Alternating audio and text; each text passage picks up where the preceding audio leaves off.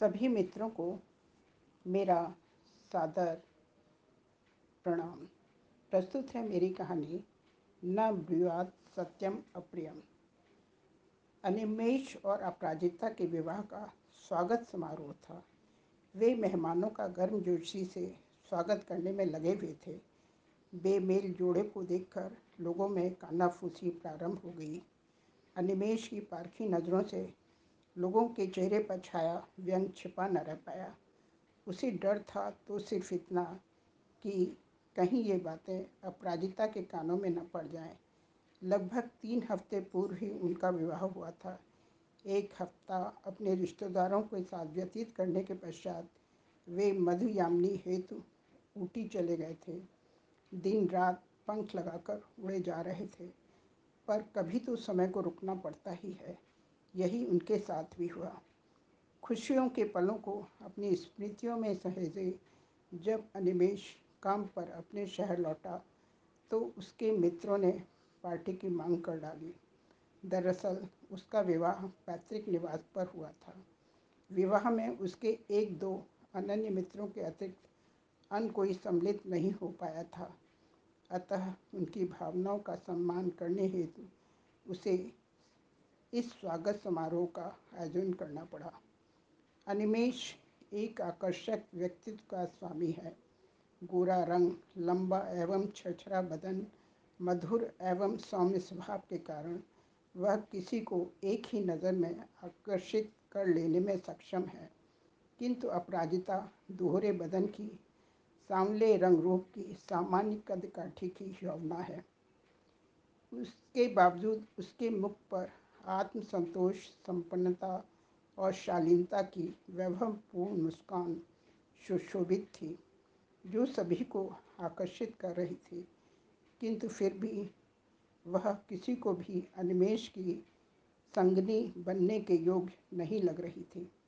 अनिमेश के कई मित्रों का मत था कि श्री रामचंद्र जी तो अपने माता पिता की आज्ञा को शिरोधार्य कर सिर्फ़ चौदह वर्षों के लिए वन गए थे।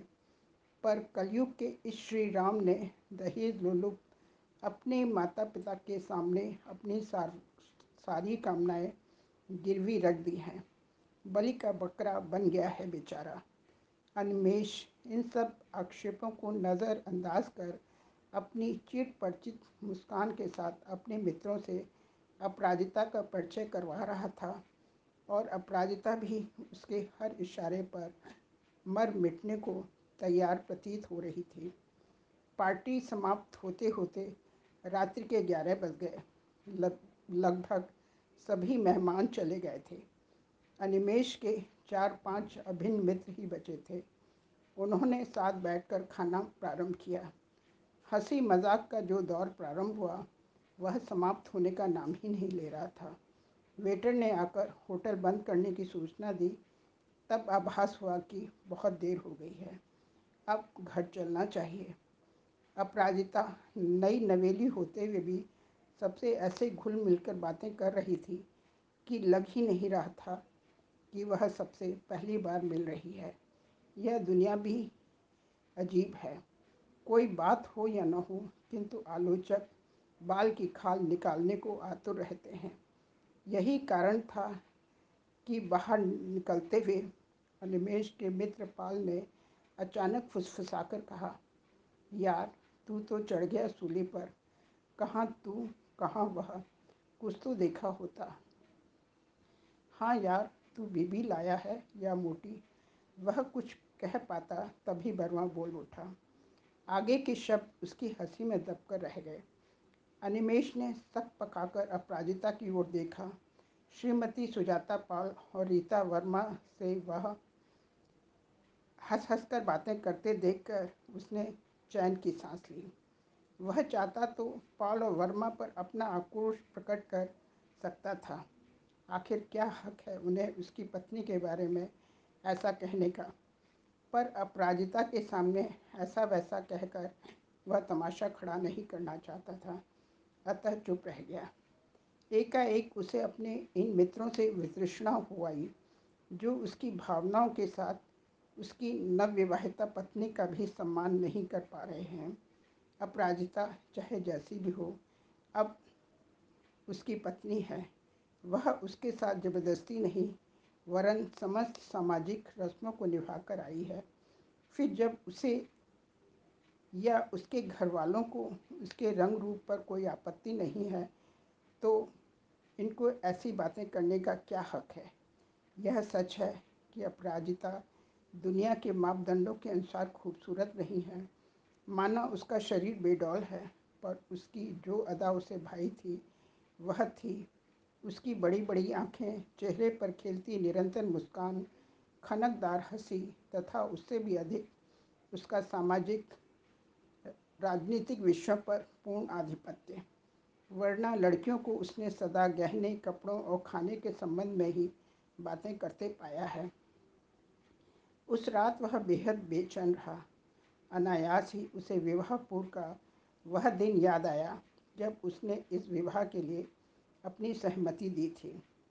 विवाह के लिए उसकी सहमति प्राप्त होने पर उसके पिताजी ने पुनः उससे अपने निर्णय पर विचार करने को कहा था। पर वह अपने निर्णय पर अटल रहा। उसकी बहन आकांक्षा ने तब उसे अपने निर्णय पर अटल पाकर इस बेमेल विवाह पर अपनी नाक मुँह सिकोड़ते हुए कहा था, दिल लगा गधी से तो परी क्या चीज़ है? दीदी, एक स्त्री होते हुए, एक स्त्री के लिए आप ऐसा कैसे कह सकती हैं? हर स्त्री का अपना एक सौंदर्य होता है। शायद अपराजिता के इसी सौंदर्य ने मुझे आकर्षित किया है। अगर ऐसा ही था तो पहले आप लड़की देख लेती, अगर आपको पसंद आ जाती, तब मुझे दिखाती। दीदी, बिना किसी विशेष कमी के किसी को देखकर मना करना, क्या उस लड़की के प्रति अन्याय नहीं है? जहाँ तक मोटापे का प्रश्न है, वह तो कुछ कसरतों द्वारा कम भी किया जा सकता है। फिर, जब जीवन मुझे उसके साथ बिताना है तो किसी अन्य को आपत्ति क्यों? अनिमेश ने दीदी की बात सुनकर किंचित क्रोध से कहा था, यह लड़की पूरी जादूगरनी है। पता नहीं क्या जादू कर दिया है उसने आप पर। जो एक ही मुलाकात में उसने आपको अपना दीवाना बना दिया है। उसकी बातें सुनकर दीदी ने मुँह बनाकर कहा था, अनिमेश को अपनी बहन की सोच पर हैरानी हुई थी। आखिर एक स्त्री ही एक स्त्री की दुश्मन क्यों बन जाती है? इसके बावजूद उसे इस बात की खुशी थी कि उसके माँ पिताजी ने उसके निर्णय एवं सोच का स्वागत किया था। अपराजिता साइकोलॉजी में एमए कर रही थी। इस वर्ष उसका अंतिम वर्ष था। सदा प्रथम आने वाली अपराजिता चाहती थी कि परीक्षा के पश्चात उसका विवाह हो। किंतु उसके दादाजी, जो रोग शैया पर अंतिम साँसें गिन रहे थे, उनकी इच्छा थी कि उनके जीवन काल में ही उनकी पोती का विवाह हो जाए। यह बात और है कि विवाह के पश्चात उनकी रुकती सांसों में जान आ गई थी। अपराजिता के अनुसार पढ़ाई के अतिरिक्त खाना और सोना ही उसके मुख्य शौक हैं। अतः शरीर के रख रखाव पर उसने कभी विशेष ध्यान ही नहीं दिया। इकलौती संतान होने के कारण बिजनेसमैन पिता ने उसकी सभी जायज़ और नाजायज़ मांगें पूरी की थी। अपराजिता के बढ़ते मोटापे तथा खाने के अपराजिता के शौक पर माँ टोकती तो उसके पिता कहते, खाने के लिए कभी मत टोका करो मेरी बेटी को। तुम्हें क्या मालूम अन्य के लिए कितने लोग तरसते हैं। पता नहीं कैसी किस्मत लेकर आई है। कम से कम जब तक हमारे पास है, तब तक उसे अपने सारे शौक पूरे कर लेने दो। अपराजिता के पिता को अनिमेश के बारे में अपने मित्र दयानंद से पता चला था। बेटी के विवाह के लिए चिंतित अपराजिता के पिता रामनाथ अनिमेश के घर आने का समाचार सुनकर अपनी बेटी का रिश्ता लेकर उनके घर आए। अनिमेश के आकर्षक व्यक्तित्व को देखकर उन्हें लगा कि उन्होंने यहाँ आकर भूल की है। शायद यहाँ रिश्ता ना हो पाए, किंतु फिर भी उन्होंने ऊपरी मन से दूसरे दिन लड़का लड़की की मुलाकात का समय निश्चित कर लिया। अपराजिता को देखकर हनमेश के माता पिता सरला और दिनेश ने अपने पुत्र की इच्छा अनुसार इस संबंध की स्वीकृति दी। तो रामनाथ जी को यह सोचकर अत्यंत आश्चर्य हुआ कि साधारण रूप रंग वाली उनकी कन्या में उन्होंने ऐसा क्या देखा कि अपने आकर्षक व्यक्तित्व के स्वामी पुत्र के लिए उनकी पुत्री का हाथ स्वीकार कर लिया। फिर सोचा कि उन पर लक्ष्मी जी की कृपा शायद इस संबंध की स्वीकृति का कारण हो, या उनकी पत्री, पुत्री के भाग्य में ही इतना सुदर्शन वर लिखा है। एक छोटी सी मुलाकात में ही अपराजिता भी अनिमेश से इतना प्रभावित हुई कि वह अनिमेश जैसा पति, सहचर और सखा पाकर गर्वोन्मुख हो उठी थी। अपराजिता के पिता को सुखद आश्चर्य हुआ जब वर पक्ष की ओर से कोई डिमांड नहीं रखी गई।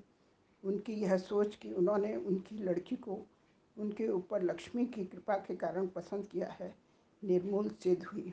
यही कारण था कि उन्होंने विवाह में कोई कमी नहीं रखी थी। सभी बरातियों की खूब आभगत की तथा सभी बरातियों को विदाई में एक एक गिन्नी दी, जिसके कारण सभी बराती अत्यंत खुश हो गए, हुए थे। सच बात तो यह थी कि बहू से भी ज़्यादा लोग विवाह में हुई सजावट, स्वागत, सत्कार का ही ज़िक्र कर रहे थे। अनिमेश की पूरी रात बेचैनी में बीती। अंततः उसने निश्चय किया कि अगर अब कोई उसकी पत्नी का अपमान करेगा तो वह उससे कोई संबंध नहीं रखेगा।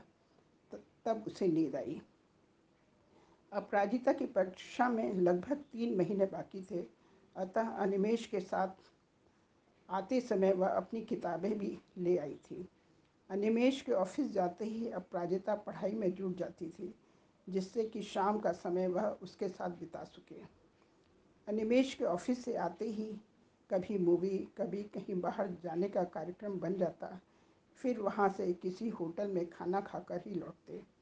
अपने मित्रों के बार बार बुलाने पर भी अनिमेश उनके घर यह सोचकर जाना टालता रहा कि कहीं फिर कोई अप्रिय बात न कह। दे उसके रुख पर कुछ मित्रों ने रोष भी जताया था, पर वह यह कहकर टालता रहा कि अभी अपराजिता की परीक्षा की तैयारी कर रही है, अतः निकलना ही नहीं चाहती। पंद्रह दिन कैसे बीत गए पता ही नहीं चला। अपराजिता का छोटा भाई भी उसे आकर ले गया। अन्मेष का जीवन फिर नीरस हो चला था। यद्यपि मित्रों के कटाक्षों ने उसे घायल कर दिया था, पर रहना तो उसे उनके साथ ही था। वह अपने मित्रों को चाह कर भी नहीं समझा सकता था कि वास्तव में अपराजिता मानसिक रूप से अत्यंत ही सुलझी, नए विचारों से युक्त, विदुषी महिला है। अत्यधिक मोटापे के अतिरिक्त अपराजिता किसी बात में किसी से कम नहीं है। सच तो यह है कि उसे अपराजिता के बाह्य सौंदर्य की अपेक्षा आंतरिक सौंदर्य ने मोहित किया है। उस पर अपराजिता को अपनाने के लिए न तो अपने माता पिता की तरफ़ से कोई दबाव पड़ा था और न ही ससुराल वालों की तरफ़ से धन का लालच दिया गया था। यह बात और है कि अपनी पुत्री की खुशी के लिए उसके माता पिता ने दिल खोलकर खर्च जाग किया था। पर दुनिया वालों को किसी की पसंद और नापसंद से क्या मतलब है? उसे तो सिर्फ़ व्यंग करने और हँसी उड़ाने का बहाना चाहिए। देखते देखते तीन महीने बीत गए। आज अपराजिता को आना था। वह उसे लेने स्टेशन गया। मन में हर्ष और विषाद के मिले जुले लक्षण थे। हर्ष इसलिए था कि उसकी प्रियतमा उसकी पत्नी आ रही है। और विषाद इसलिए कि कहीं किसी के कटाक्ष पर मासूम कली मुरझाने न लगे। मनुष्य एक सामाजिक प्राणी है, अतः परिस्थितियों के अनुसार स्वयं को ढालना ही श्रेष्ठकर है। मनुष्य को शारीरिक सौंदर्य की अपेक्षा गुणों से सम्मान मिलना चाहिए। वह सुनता रहा, शायद इसीलिए लोग सुनाते रहे। अब यदि किसी ने कुछ भी कहने की चेष्टा की तो वह तुरंत ही टोक देगा। चाहे वह उसका अभिन्न मित्र ही क्यों न हो। पत्नी के मान सम्मान की रक्षा करना उसका दायित्व है। इस दृढ़ निश्चय के साथ वह मन के बवंडर को शांत करने का प्रयास कर ही रहा था कि ट्रेन के आने की सूचना मिली। एसी कोच उसके सामने आकर ही रुकी।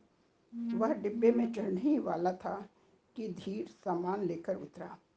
उसके साथ उतरी दुबली पतली महिला को देखकर वह आश्चर्यचकित रह गया। वह महिला और कोई नहीं, उसकी अपराजिता थी। सुगठित देह सामलेपन में भी मुख पर अद्वितीय सौंदर्य छाया हुआ था। जीजा जी, घर नहीं चलना क्या? उसको विमुग्ध अपराजिता को निहारते देखकर धीर ने कहा हाँ हाँ क्यों नहीं? अनिमेश अपराजिता पर से नज़रें हटाते हुए बोला, अपराजिता, उसके मनोभावों को समझकर शर्मसार हो गई। कायाकल्प के बारे में जब उसने अपराजिता से पूछा तो उसने कहा कि वास्तव में विवाहोपरांत ही उसे सुगठित शरीर सौष्ठव का महत्व समझ में आया। अतः यहाँ से जाने के पश्चात उसने हेल्थ क्लब ज्वाइन कर लिया। पढ़ाई के साथ साथ कुछ कसरतें तथा खाने पर मन के अंकुश ने उसके सपन को साकार कर दिया। धीर के जाने के कुछ दिन पश्चात अपराजिता के आग्रह पर उसने पाल और वर्मा को सब परिवार खाने पर आमंत्रित किया। इस पार्टी को सफल बनाने के लिए अपराजिता ने पाक शास्त्र का अपना पूरा ज्ञान बिखेर दिया। तरह तरह के व्यंजन, पनीर बटर मसाला, मलाई कोफ्ता, खोआ मटर, दही बड़ा, स्वीट डिश में फ्रूट क्रीम तरह तरह के सलाद इत्यादि। अपराजिता को देखकर उसके मित्र आश्चर्यचकित रह गए। सुजाता पाल मज़ाक में कह उठी, लगता है हमारी बहन पति वियोग में दुबली हो गई है। कुछ भी कहो, रूप निखर आया है। कहते हुए सुजाता की बात का समर्थन रीता वर्मा ने भी कर दिया। खाना खाकर वे सब खाने की प्रशंसा किए बिना नहीं रह पाए। पूरी पार्टी के आकर्षण का केंद्र अपराजिता ही थी। उसकी प्रशंसा सुन सुनकर अनिमेश आत्मविभोर हो रहा था। आखिर विदा की बेला भी आ गई। विदा के समय वर्मा के अभिवादन के उत्तर में अपराजिता बोली, क्यों भाई साहब, आपके मित्र बीबी ही लेकर आए हैं? काली मोटी भैंस तो नहीं? अपराजिता का प्रश्न सुनकर वर्मा के साथ साथ अनिमेश और अन्य सभी चौंक गए। रीता वर्मा का सिर जहाँ श्रम से झुक गया, वहीं निरुत्तर और असहाय स्वर में वर्मा ने कहा, भाभी, क्या आपने सुन लिया था? सॉरी भाभी, वह तो मैं मज़ाक कर रहा था। भाई साहब, क्या आप भी मज़ाक कर रहे थे? अपराजिता ने वर्मा के निकट खड़े पाल की ओर देखकर कहा। अपराजिता की बात सुनकर पाल भी सब सक पका गया। वहीं उसकी पत्नी सुजाता क्रोध से उसकी ओर देखने लगी। भाई साहब, आपके लिए वह मज़ाक होगा। पर आपके उस एक वाक्य ने मेरी ज़िंदगी बदल दी। कहकर वह चिर परिचित अंदाज में हंस दी। फिर थोड़ा रुककर बोली, भाई साहब, मैं आप दोनों को अपमानित नहीं करना चाहती थी। सिर्फ़ यह एहसास दिलाना चाहती थी कि इंसान का बाह्य रूप कद काठी तो ईश्वरीय देन है। मानव निष्प्रयत्नों द्वारा कभी कभी जन प्रदत्त विकृतियों में परिवर्तन अवश्य ला सकता है। किंतु उसको इंगित करते हुए किसी को मानसिक पीड़ा पहुँचाने वाला कटु सत्य अनजाने में भी कभी किसी को नहीं कहना चाहिए। भाभी जी, हमें माफ़ कर दीजिए। दरअसल, वह मैंने मज़ाक में कहा था दोनों के मुँह से एक साथ निकला। ऐसा मज़ाक क्यों भाई साहब? जो दूसरे के दिल को छलनी कर दे।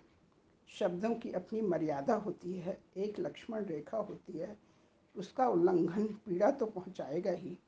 आपने यह श्लोक तो पढ़ा ही होगा। सत्यम ब्रुआत प्रियम ब्रुआत न ब्रुआत सत्यम अप्रियम। अर्थात सत्य बोलना चाहिए, प्रिय बोलना चाहिए। किंतु अप्रिय सत्य नहीं बोलना चाहिए। मैंने आपके शब्दों को अपनी ताकत बनाकर स्वयं में बदलाव कर लिया, पर सब शायद ऐसा न कर पाए। अवसादग्रस्त होकर अगर कोई अतिवादी कदम उठा लें तो दोषी कौन होगा? श्री पाल और वर्मा जहाँ अपने कहे पर पछता रहे थे, वहीं अपने पत्नियों, पतियों की करनी के कारण सुजाता और रीता का शर्म सिर से झुका जा रहा था। वे सभी चले गए, पर अनिमेश सोच रहा था, जो बात वह स्वयं नहीं कह पाया, वही बात उसकी पत्नी ने कितने खूबसूरत तरीके से कह दी। उसे महसूस हो रहा था कि पत्नी के रूप में अपराजिता को पाने का उसका फैसला गलत नहीं था। एकाएक उसे अपने फैसले पर गर्व हुआ और उसने अपराजिता को अपने आगोश में ले लिया। धन्यवाद। सुधा आदेश।